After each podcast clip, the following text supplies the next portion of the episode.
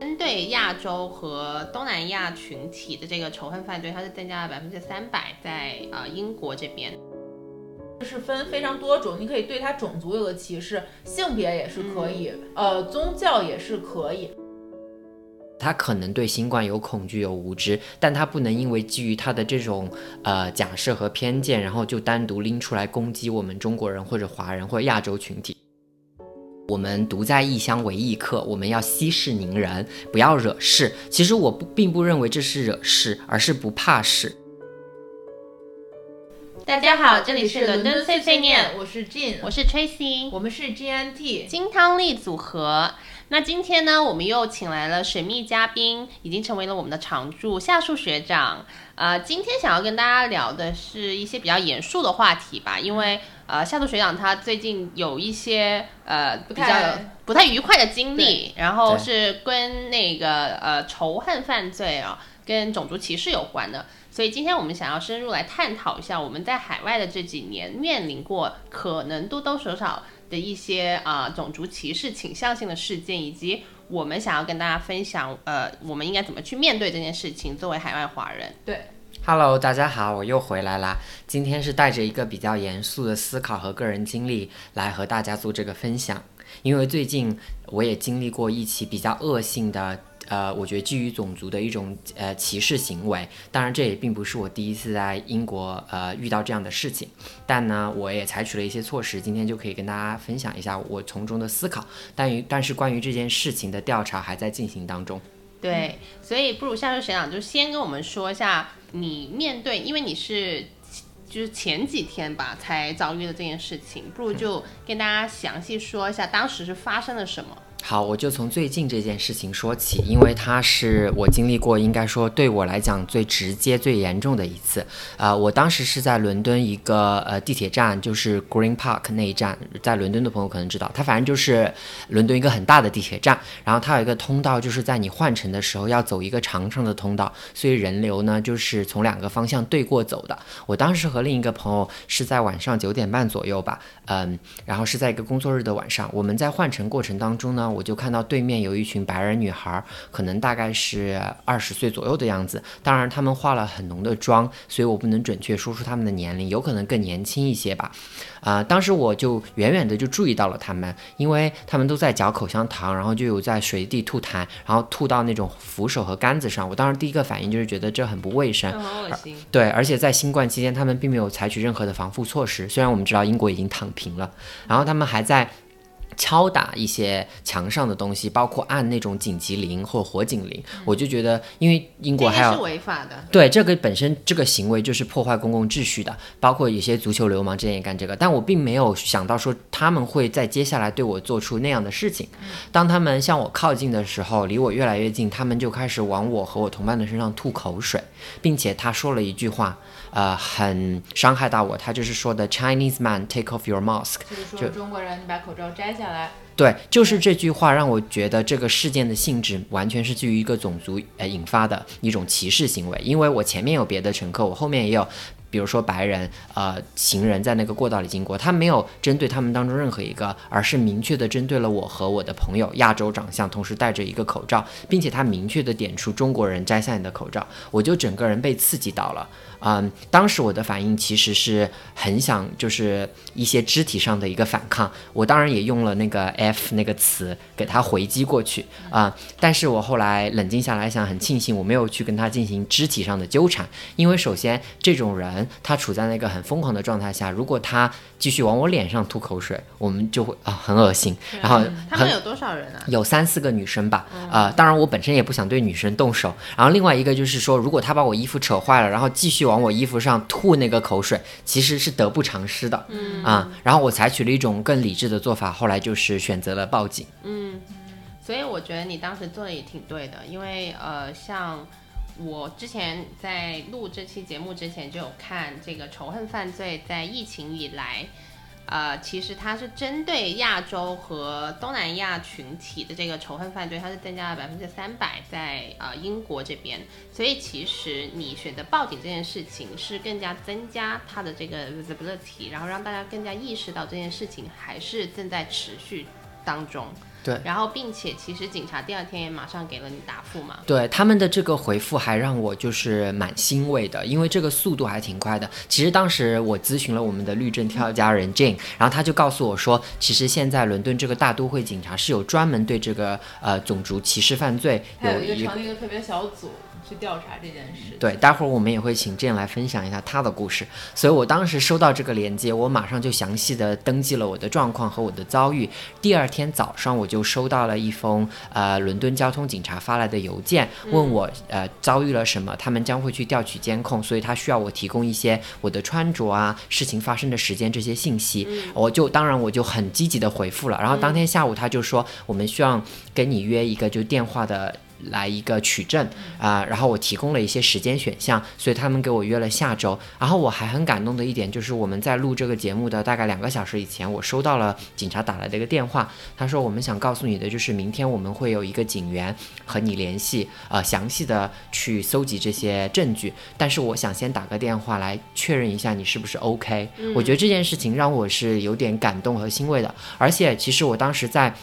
把这件事情报告给警察的时候，我对 Jane 说：“我说，哪怕最后这个事情不了了之了，我只是一个 case number 在这个系统里面，但是我就增加了一个数字，就像刚才 Tracy 你讲到的，这样的话是不断的提高这个 visibility。我觉得我们的合法权益和我们应得的保护都是争取来的，要不断的提醒大家，这个事情仍然存在，仍然在发生。对，因为我记得当时疫情刚开始的时候，英国也有发生在伦敦嘛，有一个亚洲呃男生，然后被打伤，然后因为这个呃仇恨犯罪，然后如果你看到那个呃百分比已经是到百分之三百的话，其实这个增加的数量是很多的。我对于一个政府的工作人员，如果我是大都会警察，我真的是会呃非常的紧张这一类的犯罪案件，因为在对于警察来说，如果你的犯罪的那个怎么说，你的数量都是比较稳定增长的话，你的资源都是合理分配的嘛。但是当他看到某一类的犯罪，它在有个激增的情况的话，他当然会增加更多的资源，跟调配更多的一个人员去处理这类的事件。所以这就是为什么我觉得。呃，他现在有这么完善的一个黑 crime 的处理方式，嗯，是因为当时有很多人都报道了相应的这样子的一个黑 crime 的一个数据，让他有能力可以去建立这样子的完完善的这样一套机制。对，确实也是因为这几年关于这个仇恨犯罪和种族歧视是一个很热门的话题，我们确实也看了一些很不幸的事件，不管是在英国或者是在美国，呃，我们海外华人群体确实也越来越多的开始发生了。我觉得这个确实也有在促使他们去形成一个更完善的响应机制。就这，你之前是不是也遇到过一个情况，然后他他们还派了警员开警车到你们楼下来？啊，对，因为我当时是，其实我我被歧视的原因其实就是口呃新冠最严重的时候，大概是去年夏天左右，当时英国还在这个封城期间，然后我有一天晚上呃去楼下遛狗，然后回来的路上就是有呃一群。深色皮肤的人可能是中东那边的吧，深色皮肤的人他跟我们错过之后，然后扭头冲我喊新冠病毒，然后我一开始是没有理他，然后他又冲，他就接着冲我们喊了第二声，还开始各种就是那种嬉笑啊，然后后来我们就也是像夏树学长一样回了一句 fuck fuck word f word，然后呢。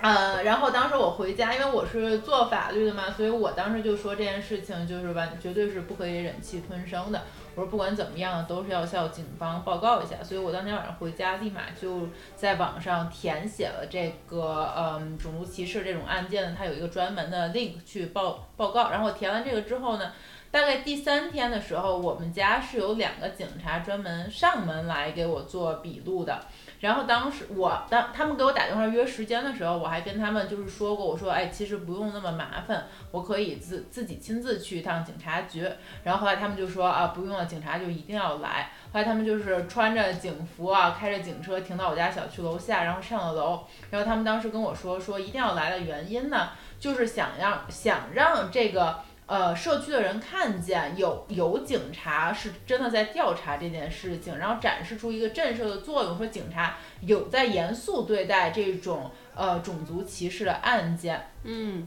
对，而且当时警察有跟我说，就明确说过说，呃，虽然我当时发生的那件事情，他不太好找到这个犯罪嫌疑人，因为是天黑了，然后那个呃是呃录像不太清楚，但他当时有跟我说说，我们每因为每次因为这个种族歧视的事件报了一次警，其实他都会在这个伦敦他这个警察局的内部系统里有这么一个类似于是呃犯罪记录的这么一个地图的东西，它会增加一个点。当警察开始注意到说你这个社区它这个种族歧视的案件增加之后，那警就跟 Tracy 说，他会重新分配一下这个资源。那比如说会给你这个社区增加新的警力啊，更换更好的有这种夜视摄像头来阻止这种犯罪。对。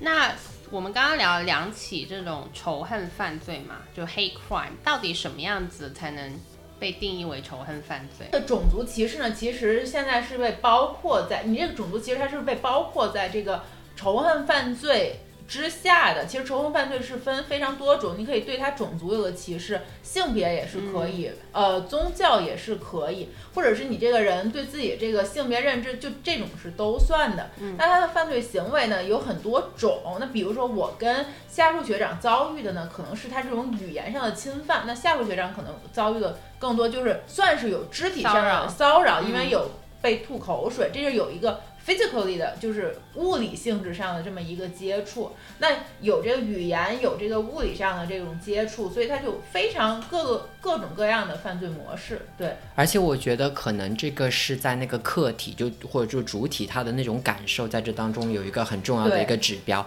因为就是我们讲说言论自由嘛，每个人其实是自由的，应该可以去发表自己的观点的，但是自由都是应该有边界的，就是说你的这个言论如果对对方造成了一个伤害，对他造成了某一种压力，让他觉得你是在否定他的人格尊严，我觉得这个就是处于仇恨言论或者是种族歧视的这个范畴之下了嗯，我觉得其实这个还蛮重要的，因为观点的话大家都可以有，因为对于新冠这件事情，其实对大家都造成了很大的影响。也许在做出这个呃仇恨犯罪这个人，他本身他也在经历一些应激或者压力事件。然后，但是你这个观点假设以一种不尊重或者是不公平的态度表达出来的话，那么你就踩在了那个犯罪的一个边缘。而且在英国，仇恨犯罪它也是有后果的嘛。如果被一旦定罪的话，其实他会被判刑，对吗？对，像我刚才有看到，就是如果是你这种是呃歧视性语言这种仇恨式语言的这种犯罪，那呃被是会被正式刑事起诉的。那他的刑罚大概是呃呃最长不超过六个月的这个进监狱的时间，或者是呃一万磅以下的罚款。对，嗯其实就是还是这个小心自己的言论。对。嗯希望夏树学长的警察可以赶紧把 你的这个罪犯抓起来。因为当时我有跟他描述这个情况的时候，我列举了一些他们必须受到相应惩罚的原因。首先就是他本身在公共的这些设施上吐口水，这本身就是一种呃不道德的行为，，也是伤害环境。对，而且他有可能在恶意传播某种东西。当然，我也不想去对他刻意的有一个定性，但是在新冠流行这种情况下，你往这些东西上吐口水，本身我觉得呃，应该英国的交通警察对他来讲也有一定的法律法规进行约束。另外呢，就是他在没有紧急情况的呃情况下去触碰这些嗯、emergency 的那个 button 或者是那个 fire alarm，、本来就会引起公众恐慌，影响公众呃秩序。那最后再加上他对我，也就是其他乘客进行了一个骚扰和人身的一种攻击，我觉得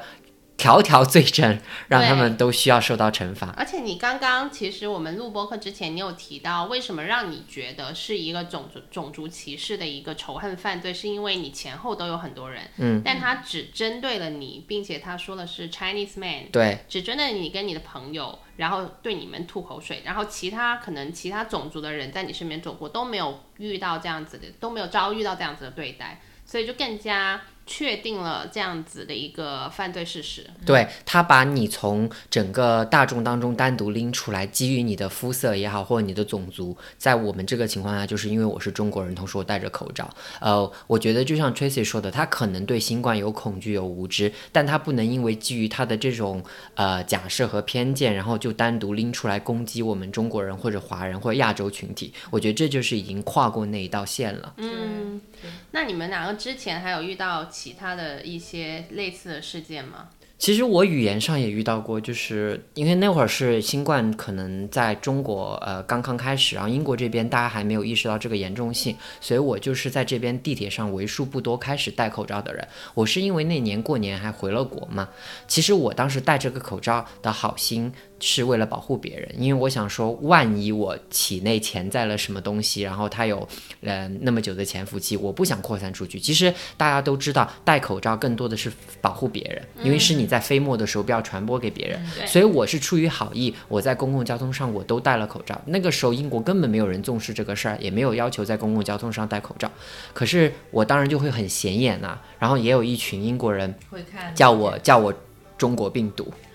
就 Chinese virus。就是你们美国 Donald Trump 在啊推特在上 Twitter 上发过，发对明发明了这个词汇啊，嗯。就是其实我觉得那个，但后来他改了，就他删了还是他改了那个，但应该是他应该是被举报了，然后被这也是为什么后来出现各种变种，大家都会用那个 alpha、beta、delta 来命名。我觉得这是一个防止这个对污名化。对因为我说实话，即使美国在去年年底，他发布了，他们其实有调查，花钱去调查这个新冠病毒的起源，为了去证明这件事情，呃，这个病毒是不是来源于中国，它是没有定论的。嗯，所以到现在为止，其实他们还是不清楚在医呃在医疗界对来的，所以你不能去让它，虽然说中国是第一个发现这个病毒，呃，并且命名它的这个冠型的一个一个国家，但是你不能因为它在哪里发现而认为它就是在那边开始对，就像西班牙流感，其实也不是西班牙传过来，其实那个病毒好像是从美国开始的。对，只是因为西班牙皇室也感染了那个流感，然后就得到了很高的关注度。所以这就牵扯到另外一个话题，就是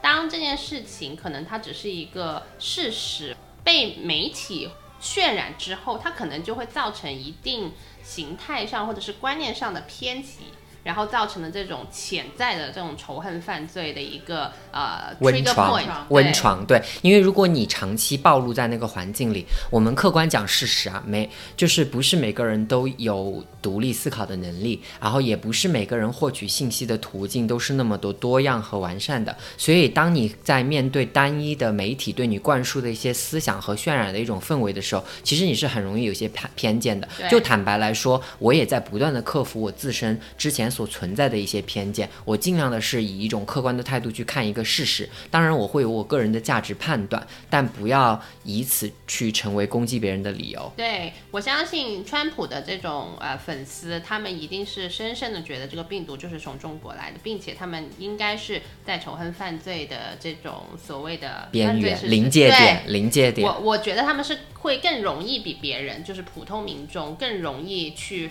呃，就是造成这种犯罪。对啊，毕竟是支持 Trump 的人。我觉得另外一层思考就是，也是因为这个事情的特殊性，因为这件事件发生在中国，可能媒体的那个报道侧重点也是在于唯恐天下不乱。他没有想到的一层是说，这个东西世界是连接的，可能潜在的一个呃病情扩散的情况，他更多的是在。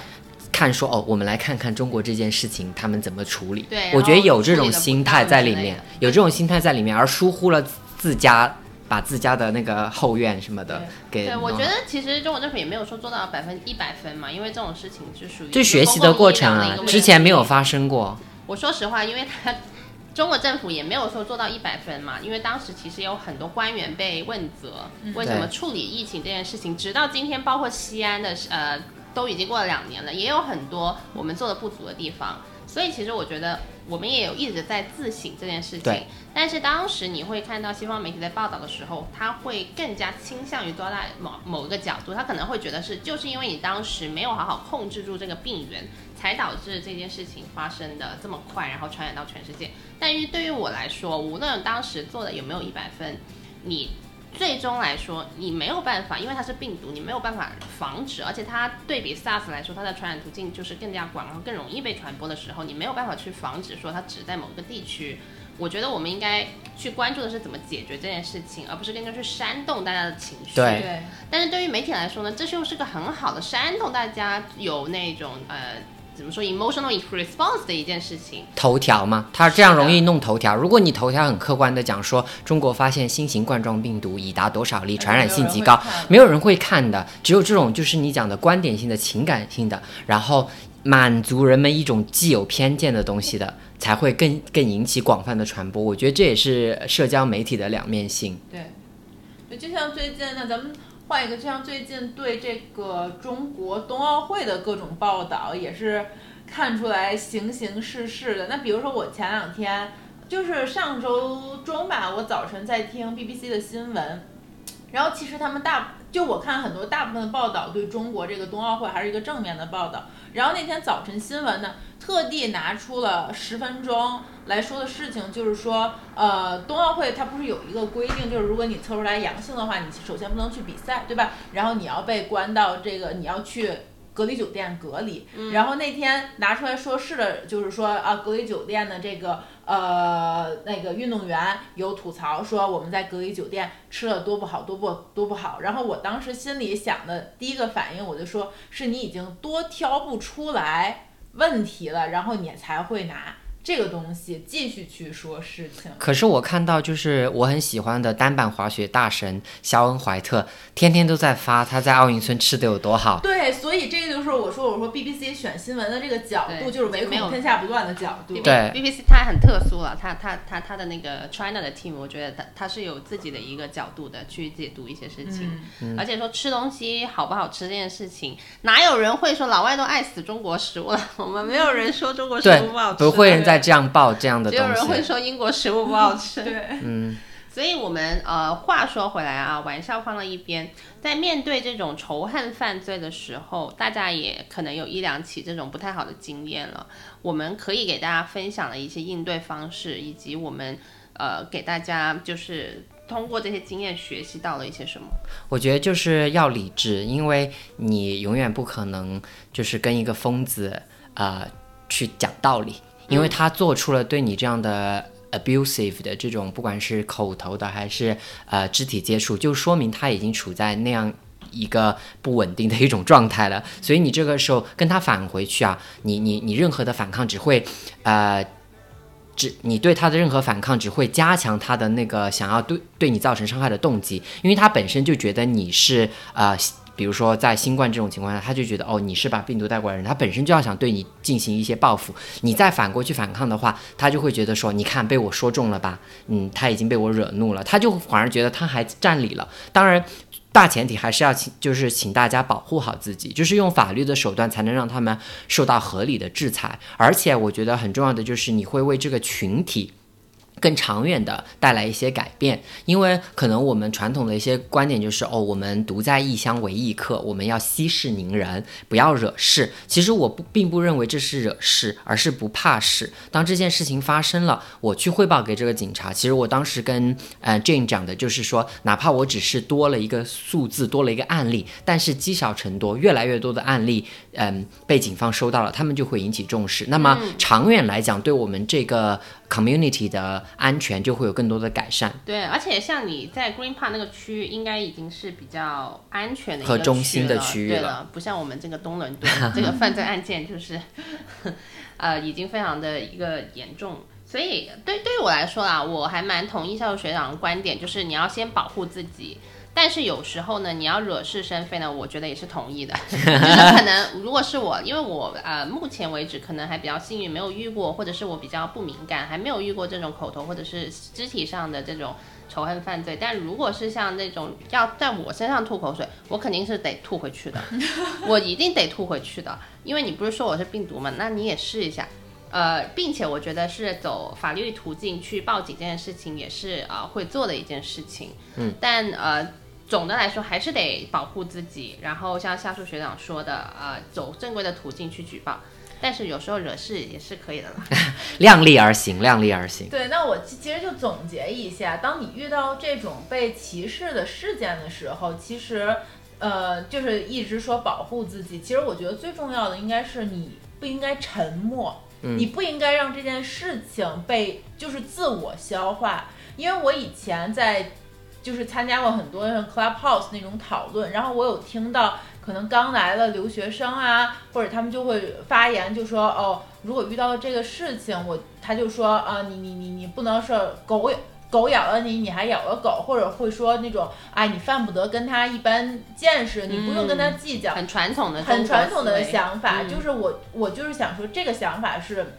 不应该有的，因为你要意识到这件事情，它歧视你不是你的问题，不是因为你是中国人，他就应该歧视你，你的国籍跟他的歧视没有任何的关系，这件事情根本就不应该发生。对所以你保持你的沉默，是在纵容他们这么一个犯罪的行为。对，你只有发了声，大家才能听见，对吧？你已经作为一个少数族裔，你活在异乡了，那你就要为自己的权利所发声。对，而且像我们在海外，呃，这几年其实多多少少也有这种感觉，大家对于中国人还是有非常强的一种 stereotype 的，就是刻板印象还是蛮呃多的。嗯那其实我们越沉默的话，其实更加会加深他们某种程度上的刻板印象。如果我们越息事宁人，或者是越沉默不言，觉得说这件事情不要闹大，嗯，就是说大事化小，小事化无，退一步海阔天空。就爸爸妈妈都我们就。是一直退，经常就是，尤其是我以前也在美国很多年，因为美国黑人他也是少数民族，他为什么能给自己争取到这么大的利益，就是因为他敢于发声。他们从来没有停止过。对我们亚洲人，就是我们亚洲人怎么评价我们？我们是模范移民，我们既出了力，我们还不诉苦。但是如果我们不诉苦的话，谁来为我们的利益去争取？对，我就觉得在那个嗯少数族裔权利运动当中，如果有一个光谱的话，这个 spectrum 里面，我甚至常常有时候觉得我们亚洲人是 invisible 的，与就是说黑人可能当然有有由于历史原因，我有很多黑人朋友，我觉得他们受到了很多严重不公平的待遇，迫使他们必须要反抗和发声。但是其实我们亚洲人也往往会遇到一些基于种族的不公平的待遇，但往往有时候就是我们这种可能觉得好吧，大事化小，小事化了，以至于我们在这样一个权力运动的这个思潮当中，其实我们的代表性是被减弱的。就是很多公司啊，他在讲 diversity and inclusion 的时候，它的 agenda 上面永远会有就是呃 black。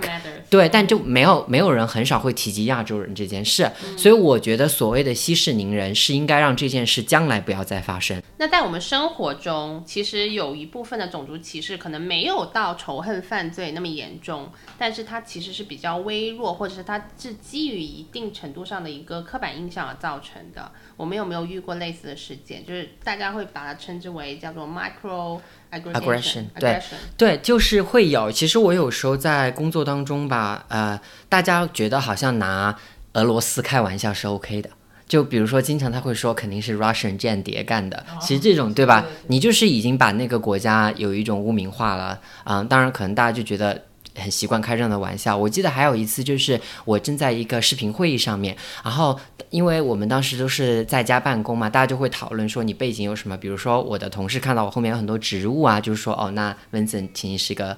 嗯 plant daddy，然后你就喊了很多植物。那有有，当时我是第一次跟有有好几个来自其他部门的同事一起开会，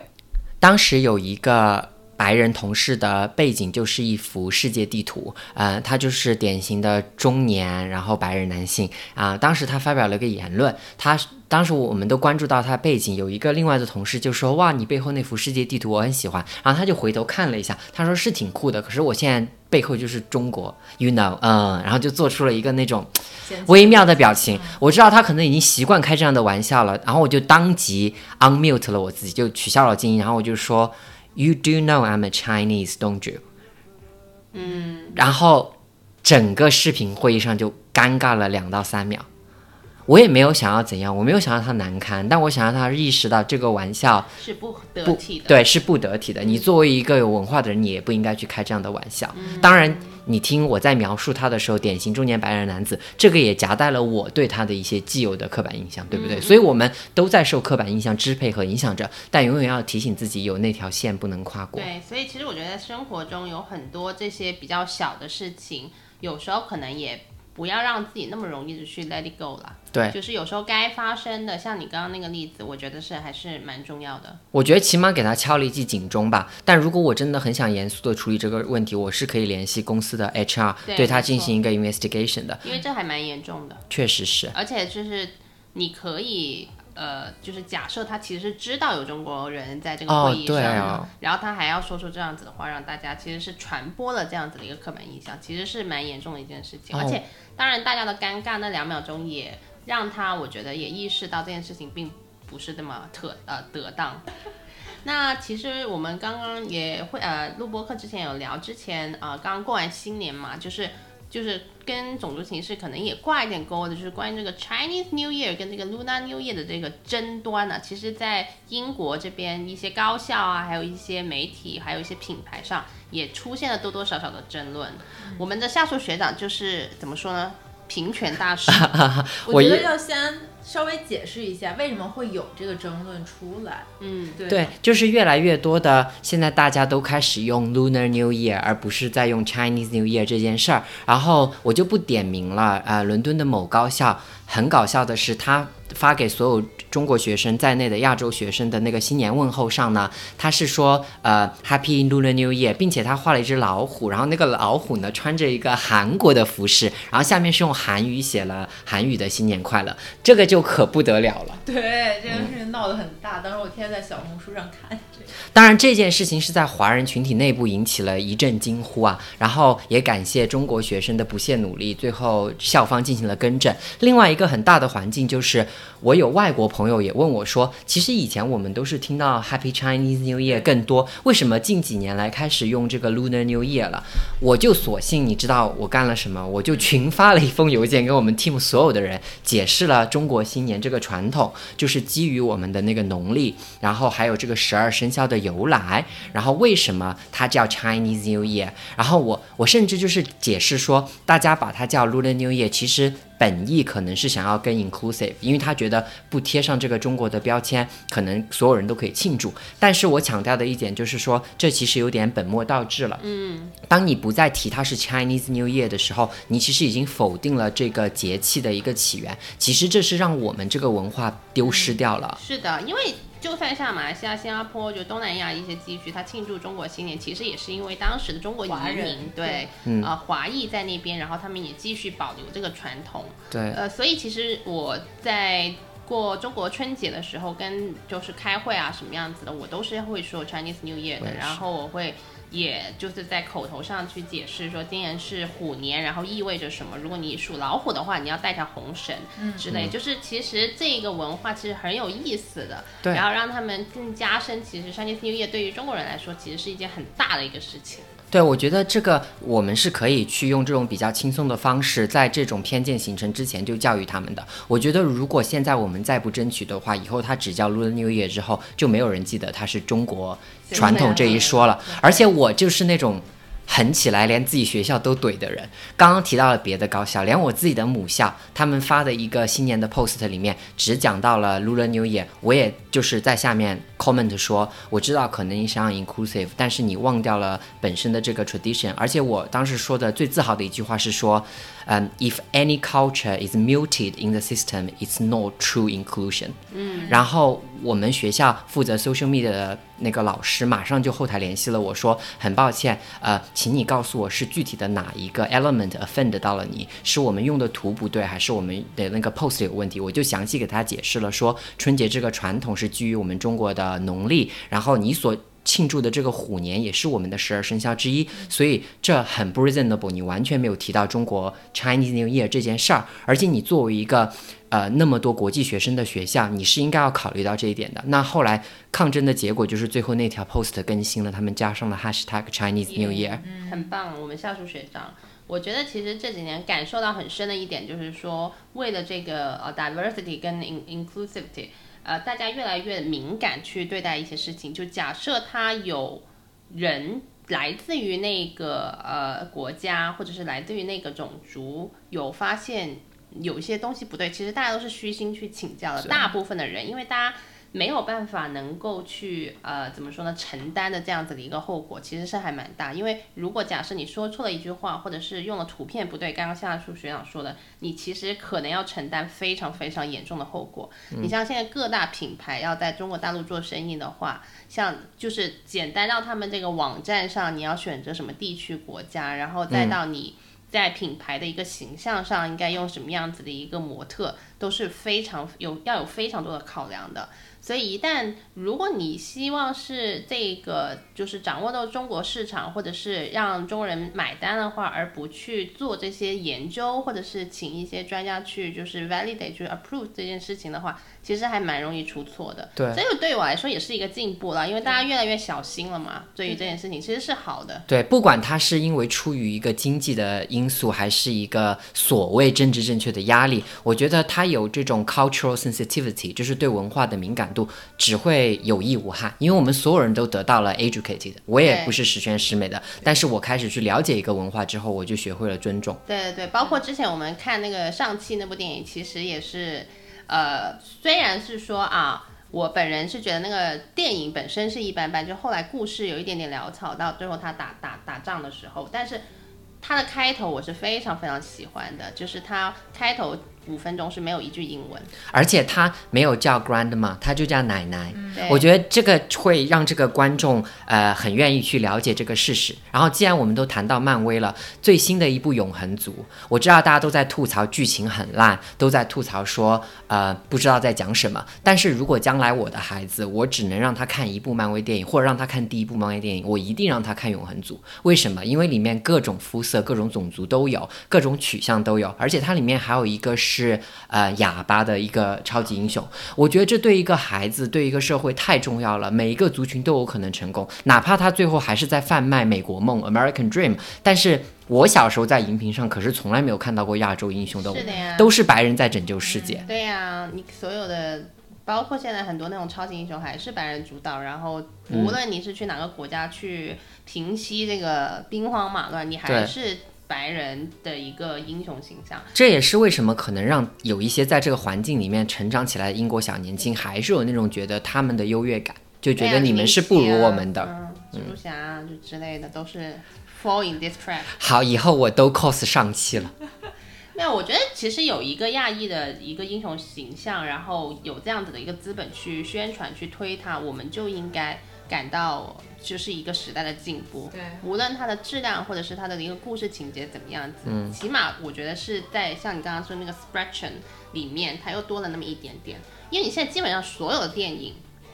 只要是欧美的电影，都能看到黑人，但亚洲人的一个比例是非常少的，或者有都是那种很 nerdy 的角色，或者就是王师傅。嗯，或者是那个呃，那个破产姐妹里面的那个呃汉，对，或者你连毒液里面就是那个嗯，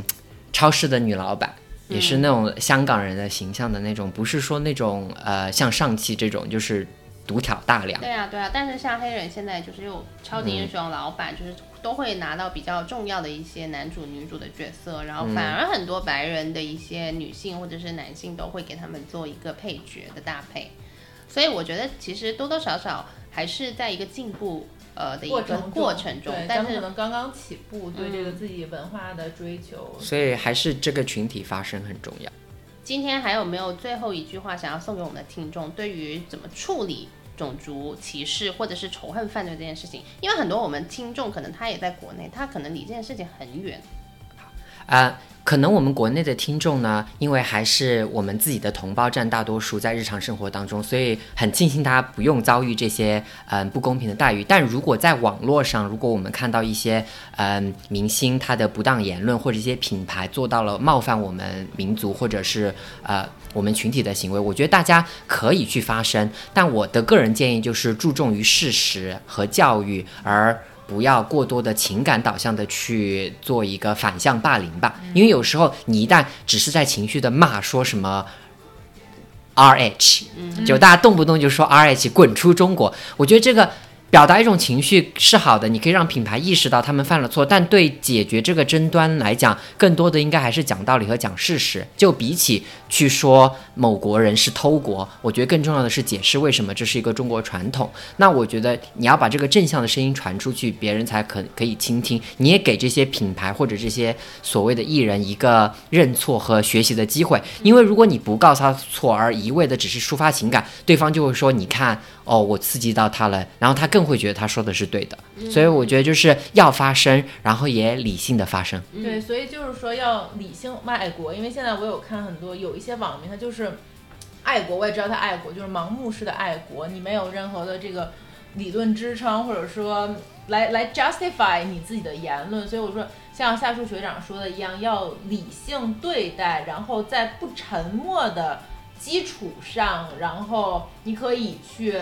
友善的，就是说教导他去认识到自己的错误。嗯，那我们今天的节目就到这里，我们下一期再见喽。